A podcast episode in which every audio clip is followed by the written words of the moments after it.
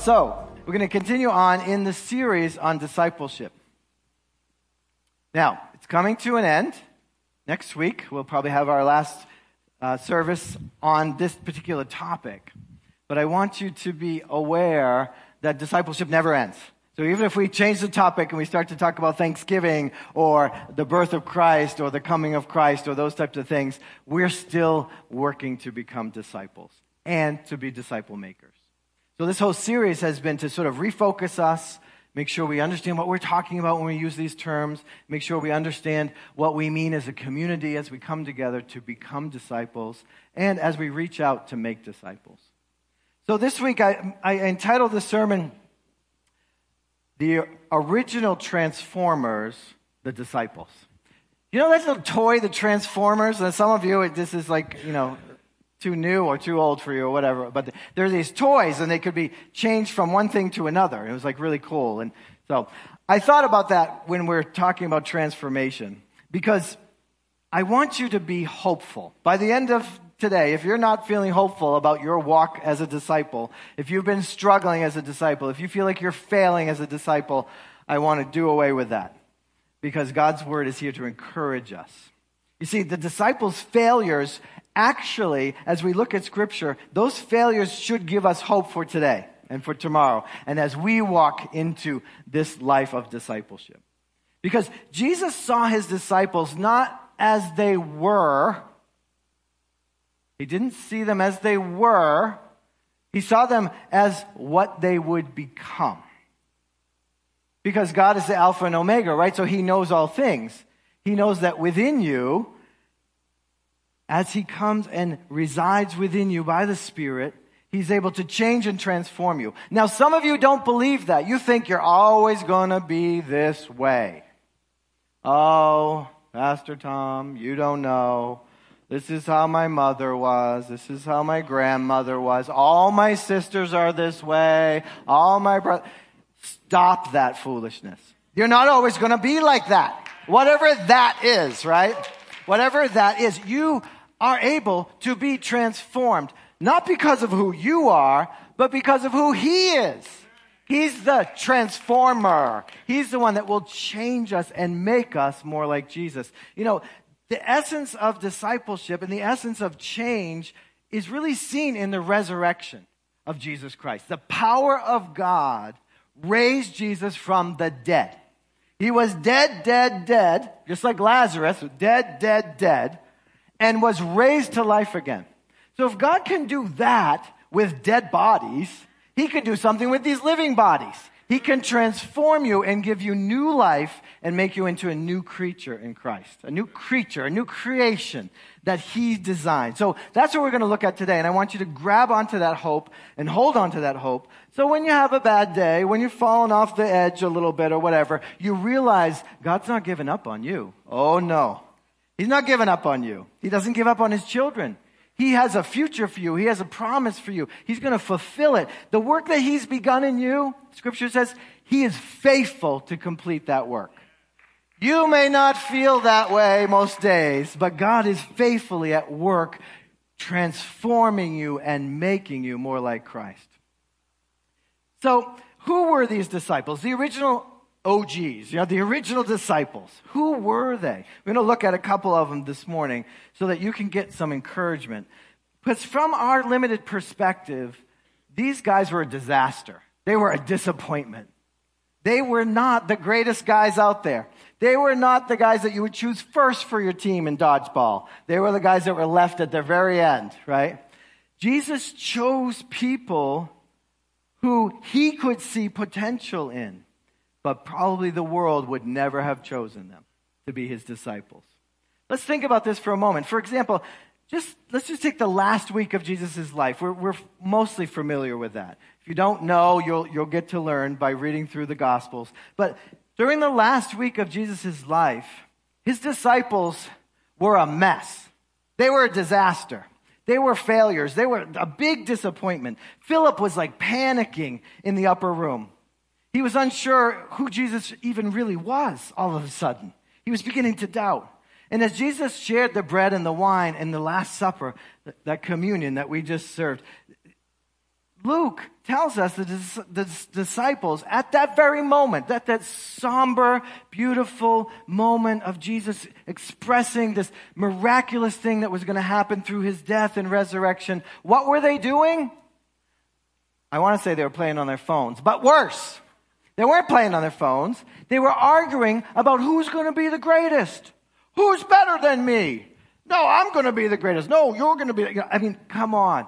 They weren't even paying attention. They were arguing about who was going to be the greatest as Jesus was sharing his death, his imminent death, and what that was going to mean for all of creation. That must have hurt him a little bit.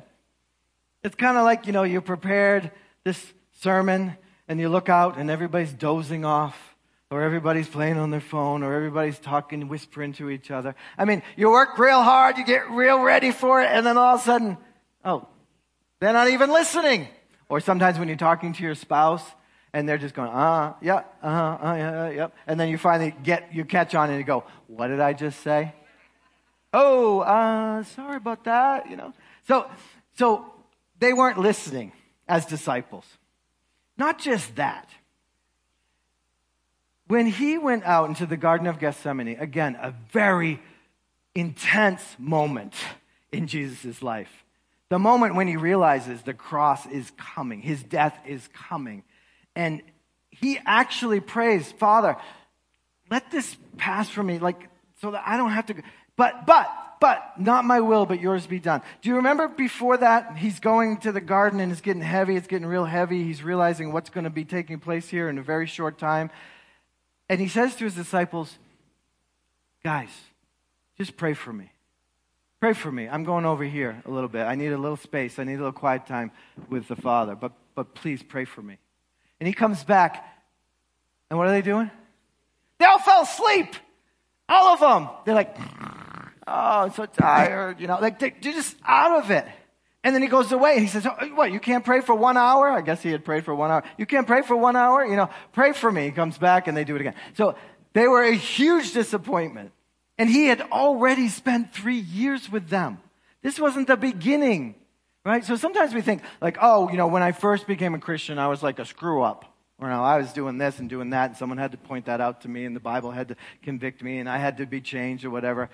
These guys had been with Jesus God in the flesh for three years, and they were still falling asleep on the job.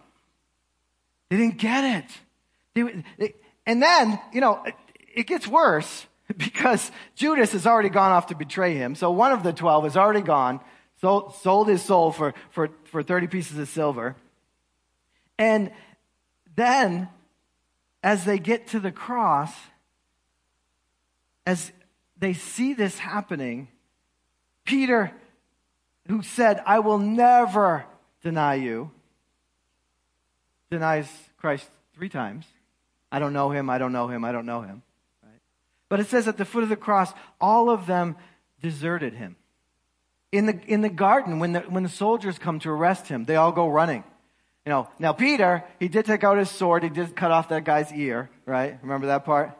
So Peter does something crazy.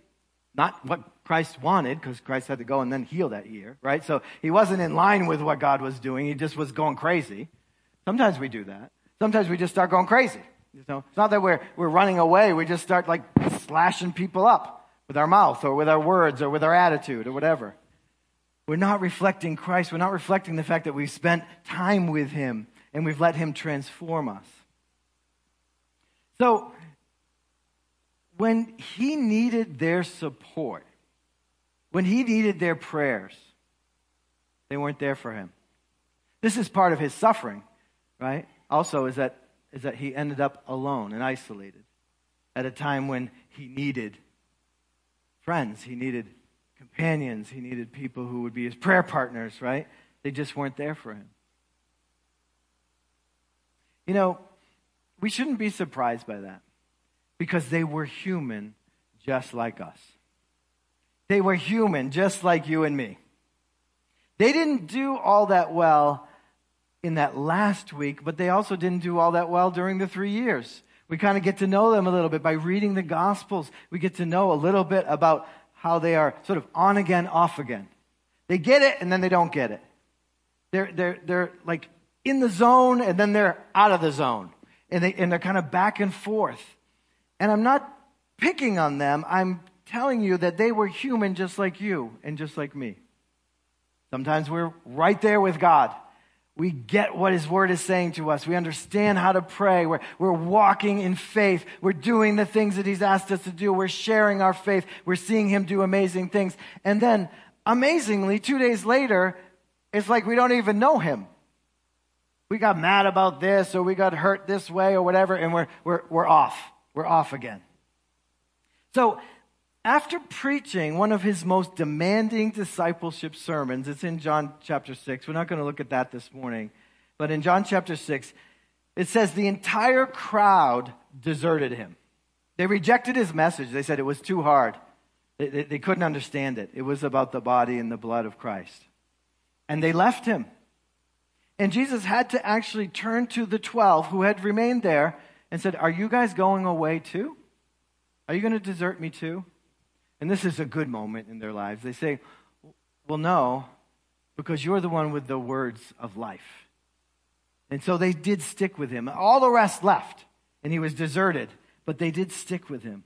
Over and over again, it seems that Jesus is misunderstood, he's criticized, he's denied, he's betrayed, and he's left all alone.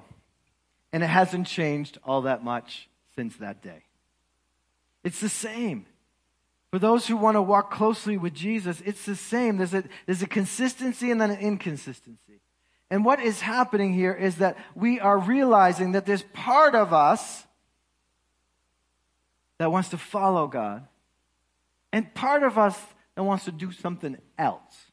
Anything else sometimes. And we're torn and we, we go back and forth, and sometimes it's a, a, fight of the will, a willpower. Sometimes it's like getting your mind in the right space and getting around the right kind of people. But I want to encourage you, and I want to be encouraged today, that if Jesus can transform those disciples, which he does, he can transform you. He can do it. He has the ability, and He has that plan already at work in your life. Sometimes you're not aware of it, other times you are. He is at work in your life. Think about how Jesus must have felt when he was arrested there in the Garden of Gethsemane. And Matthew records one of the saddest verses in the Bible. It's Matthew 26, verse 56. It says, Then all the disciples deserted him and ran away.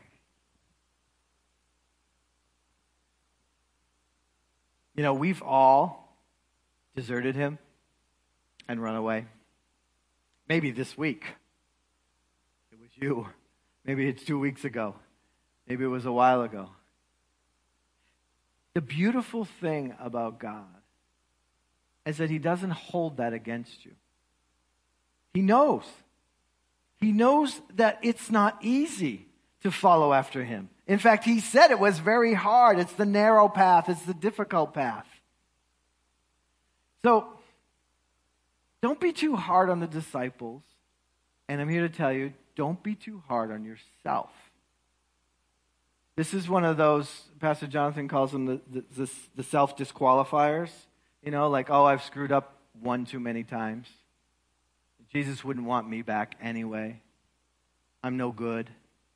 I'll always be this way, right? Those are, those are disqualifiers because those are all based on you and your power to change yourself, the self help stuff. You have to remember it's all about Him and His power to transform anyone. Anyone. So, if it wasn't for the power of God to transform us, yes, we would be hopeless. And I want you to realize that because it helps you to be grateful. We're just about to Thanksgiving, and gratitude is what it's all about. And for believers, our Thanksgiving should be to God. You should be grateful that He can change a wretch like you. I should be grateful that He can change a wretch like me. And He can. And so we don't lose hope. We find our hope in Him. In Him is where we find hope. Otherwise, we would be hopeless. The good thing about Scripture is that the story doesn't end in, in the death of Christ or in the, the, the, desertion of all the, all the disciples. It doesn't end there. We get to keep reading and keep understanding what takes place. So remember, we have to read Scripture to know what the disciples became.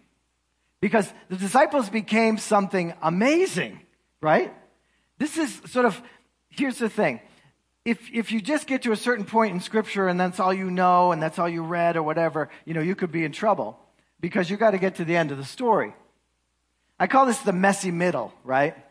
You might be in the messy middle of your life. You might be in the messy middle of your marriage. You might be in the messy middle of raising your kids. The messy middle is when like you, you started and it's a big mess now, but it's not quite finished. You can see this a lot in like um, building projects, right? Maybe there's an old building and it needs to be torn down. When they tear it down, they got to dig everything out. It's just like a big hole in the ground. There's like rubble all around or whatever. That's the messy middle because there's a new project coming. There's a new building going to be built. There's a new engineer. There's a new design. There's a new everything that's going to be put in place there. But in order to get to the new, you have to disassemble the old. The old has to go and be dug up and be moved, moved away, and then the new can be put in place. That's the messy middle. That's what's happening in our lives. It's called sanctification, but God is slowly removing from us the things that don't belong don't bring him glory. Don't bring us blessing. And he's putting into us slowly his plan, his design, his engineering. Because deconstruction has to happen before reconstruction. And that's the hard part. Sometimes we wrestle too much with that. So the disciples became something. What they became are the people who took Christianity to the ends of the known earth at that point. They were a mess, yes, but then God used them to spread his word all over the known world. That's the difference. That's what, that's what God is able to do. He's able to take these guys who are kind of a screw up and turn them into these powerful, amazing witnesses for him. And that wasn't easy either. It wasn't all roses. We went through the book of Acts together. Remember that? There's a lot of like stonings and arrests and beatings and all that kind of stuff. But he took them in their raw material and shaped them and reshaped them and made them into something new. And they took Christianity to the world. Really. If it weren't for them, the witness wouldn't have continued. Disciples didn't start out all too well. And sometimes even in the middle, they made some really dumb decisions and dumb choices and said some dumb things, but they ended strong because of the impact of the power of Jesus. Not because of who they were. They had good character, they had good integrity. Those things are good, but that's not enough. They needed the power of the resurrected Lord. So, how did the disciples become what Jesus intended them to be? Well, let's look at just one of them. And he's probably the one who's most famous for his screw ups because he's kind of like a loudmouth. He's kind of like jumping out there, reacting before he actually thinks too much, I think, right? And this is Peter. Peter should give all of us great hope, especially those of you who are also loudmouths, who don't think before you speak, and all that kind of stuff, right? You should have hope. Don't give up on yourself. What happened to Peter can happen to you. In the presence of Jesus, Peter was pretty courageous. He's the only disciple who stepped out of the boat. Jesus is out there in the storm and he's walking on the water and they're like, whoa, a ghost. And he's like, no, it's me, you know. And he's like, come here, come here, come, come out of the boat. Now he didn't say, you know, just Peter, the rest of you stay there. He just said, you know, come join me. So Peter steps right out of the boat. Peter doesn't think too much about like what happens when you walk on water. Well, you sink, right? So he didn't even take time to think that. He was just like, yes, Jesus, let's do this thing, right? Until he got out there. And then there was a little bit like, wait a minute, these waves are big. What's going to happen? You know? So, so Peter, he should give us hope. In the presence of Jesus, he had a lot of courage. In the Garden of Gethsemane, he's the one who drew his sword and he cut off the, the ear of the servant of the high priest. Remember, in the presence of Jesus, Peter even did the miraculous. He walked on water. He was sent out to cast out demons and to, to preach of the kingdom. He did these things. In the presence of Jesus, he realized, and here's with the Holy Spirit's help, and Jesus actually points this out. He realized that Christ was the Messiah. He's the first disciple to say, you know, Jesus asked this question, Who do you say that I am? Because they were saying, Oh, these people say that you're this, and these people say that you're Elijah, and these people say that you're this. And he says, But what, what do you think? And Peter's the one who says, I think you are the Messiah, the Son of the living God. And Jesus doesn't say, Good for you. Jesus says, You know what? It's the Holy Spirit who told you that. In other words, you cheated on that quiz. The Holy Spirit told you that. You didn't come up with that by yourself, because Peter, I know you. You ain't that smart, right? So the Holy Spirit revealed it to you. It's like he had it written on, on his hand. Like, you are the, the Son, the, the, the Christ, the Messiah, the Son of the living God. Got it, you know? Peter, that was not Peter's brilliant moment. That was the Holy Spirit able to use a crazy guy like Peter to reveal truth and a truth that was necessary to be revealed. You are the Christ, the Son of the living God. So he has this grand experience where the Spirit speaks to him and then he's able to, to give that Spirit inspired message. But it wasn't days later that he's in the presence of a little girl on, at, a, at a campfire outside of the trial of Jesus, and he can't even tell them that he's with Jesus. He's afraid. His fear got the best of him. He ran away and wept, it says, because he knew he was a coward. He wasn't strong and courageous as he should have been. But that's the messy middle. It's not the end of the story. See, many of us have had a similar experience. We've drawn close to God. We've had this revelation from the Spirit. We know that God is speaking to us and even through us. And then circumstances change, or situation change, or location change, and all of a sudden we're like, I, I, I, I don't know that Jesus guy. That's messy. It's hard on us, too. We'd like to always be strong and courageous. But sometimes we're weak. Sometimes we're frail. Sometimes we're confused. And God knows it. And God loves us anyway.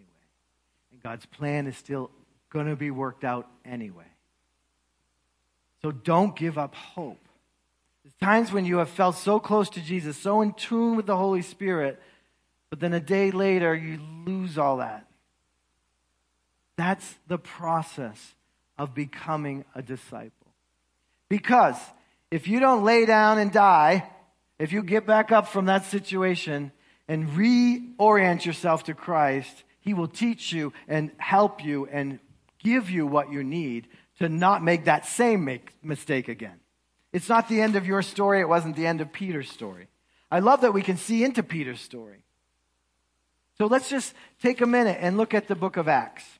We love Acts because we studied it for like over a year. It was awesome. So let's turn to the book of Acts. It's on page 966 in your Pew Bible. The Pew Bible should just like flop open to those pages. But at the beginning of the book of Acts, we, we get to finally see what happens to this miserable guy who couldn't even stand up to a little servant girl around a campfire at Jesus' trial astoundingly in the opening pages of the book of Acts. So we're going to be in, in, in just sort of jumping through a couple of verses here. If you look with me, you'll see that there's a miraculous change in Peter. Peter, who should have been afraid now because Jesus had been crucified, he's risen from the dead and he's seen him, so now his courage is restored. But Jesus is nowhere around him visually, like he can't see him, right? So he knows that the people that he's speaking to are the same kind of people who took Jesus to the cross. Peter doesn't act afraid at all. In fact, Peter's courageous. It says, all the disciples, minus one, Judas, who's already gone from the scene, all the disciples had gathered in the upper room to pray. That's in verse 13 of chapter 1. It gathered in the upper room to pray. And then it lists them all. It gives, it gives the list of the 11, and then it gives a list of some women, and, and Mary, the mother of Jesus, and the brothers are all sort of there together in that upper room.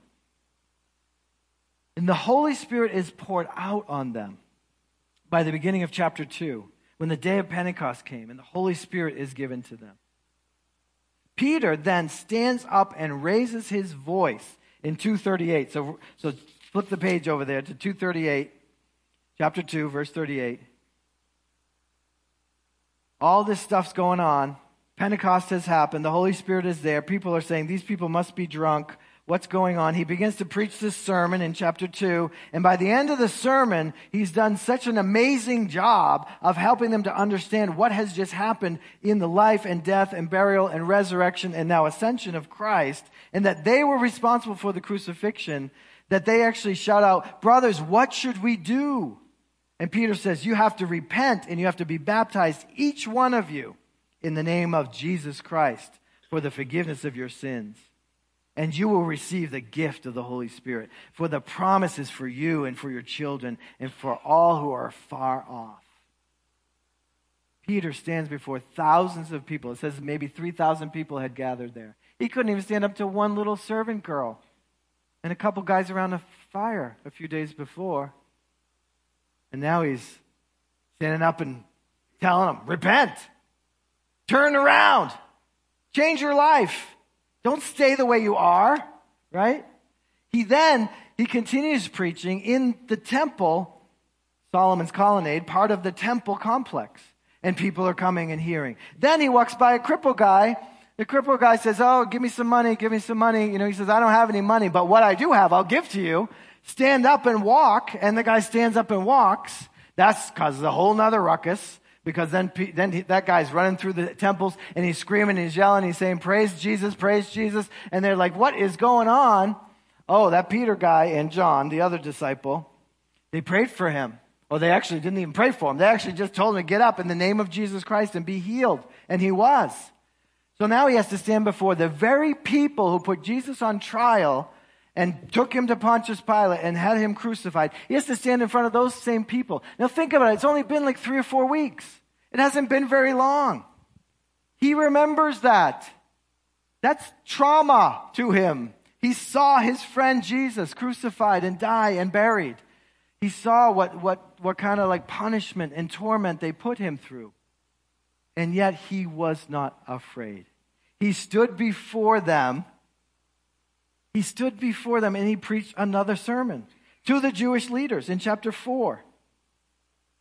And he, and he tells them, you know, this, this is what you did, and this is, this is who Jesus was, and there's this like boldness in them. If you look in chapter 4, verse 13, I want you to see this. After he had told them that the, the, the, the stone that you rejected has now become the cornerstone, that Jesus Christ of Nazareth is God. God raised him from the dead. After he told them in verse 12, there is salvation in no one else. No one. For there is only one name. There's no other name under heaven given for people by which they can be saved. He just narrowed the field. This is the way. The only way to the Father is through Jesus Christ. He's telling this to the religious leaders, the courts, the people in power. He's telling them, guess what? There's only one way for you to be saved and it's through Jesus Christ, the one you crucified. That's boldness, my friends. That is boldness. And in verse 13, they observed it. They said, when they observed the boldness of Peter and John, we, we're just talking about Peter here, but John was there with him as well, and realized that they were uneducated, untrained men. Can you read that with me? Verse 13. They were amazed and recognized that they had been with Jesus. They were amazed and recognized that they had been with Jesus. People, that should be our goal as well. As disciples of Jesus Christ, as we interact with the culture, as we get into difficulties because the culture doesn't so much like us or him Jesus. As we get into those situations and as we allow the Holy Spirit to, to use us and to give us boldness, people should be amazed and recognize that you have been with Jesus. That you somehow are, are exuding the presence of Jesus, the power of Jesus, the confidence of Jesus. He told them there's salvation in no one but Jesus. They recognized that they had been with Jesus. So they're not happy. He doesn't convert everybody in the room. It's not a big revival for that religious group there. But what happens is this they're threatened again in verse 21 of, of chapter 4. They threatened them further and they released them. They found no way to punish them because the people were all giving glory to God over what had, had been done for the sign of healing of the man that was crippled for over 40 years, right? Verse 23. Are you, are you following with me? We're on page 969, chapter 4 of Acts, verse 23. After they were released, they went to their own people. They reported everything the chief priests and the elders had said to them. When they heard this, now the, when the people heard this, they raised their voices together to God and said, Are you with me? All right. What did they say? Master, you are the one who made the heaven and the earth. Now they're praying. Somebody's praying and they're all agreeing. Somehow, they're, they're, they're raising their voices together. You are the one, God, who made the heavens and the earth and the sea and everything in them. You said through the Holy Spirit by the mouth of our father David, your servant, why do the Gentiles rage and the people plot futile things? The kings of the earth take their stand and the rulers assemble together against the Lord and against his Messiah. So they begin by quoting from the Psalms. And then they pray, let's just skip down to verse 29. And now, Lord, consider their threats. So they're saying, you know, everyone is against Jesus. But instead of saying, which is probably what I would say in my foolishness, everyone is against you, Jesus, and we're on your side. Protect us. Keep us safe. That's not what they pray. That's what I would pray. That's probably what most of you would pray. But instead they say, and now, Lord, consider their threats and grant that your servants may speak your word with all boldness while you stretch out your hand for healings and signs and wonders are performed through the name of your holy servant Jesus. When they had prayed, the place where they were assembled was shaken and they were all filled with the Holy Spirit and began to speak the word of God boldly. Filled with the Holy Spirit. Wait a minute. They were already filled with the Holy Spirit back in Acts chapter 2. Guess what? They filled up again. And they fill up again and they fill up again if you continue to read the story. We need to be filled up with the Holy Spirit in order to have the boldness to bring the gospel to this world that we live in today. We need the Holy Spirit to fill us with boldness and not just be praying for safety. I don't need to explain myself. Don't just be praying for safety, pray for boldness. Disciples pray for boldness. Our human tendency and our desire is to keep ourselves and our loved ones and our stuff safe. We're all about safety. But that's not what God's word models for us. That's not what the early church modeled for us. They modeled boldness.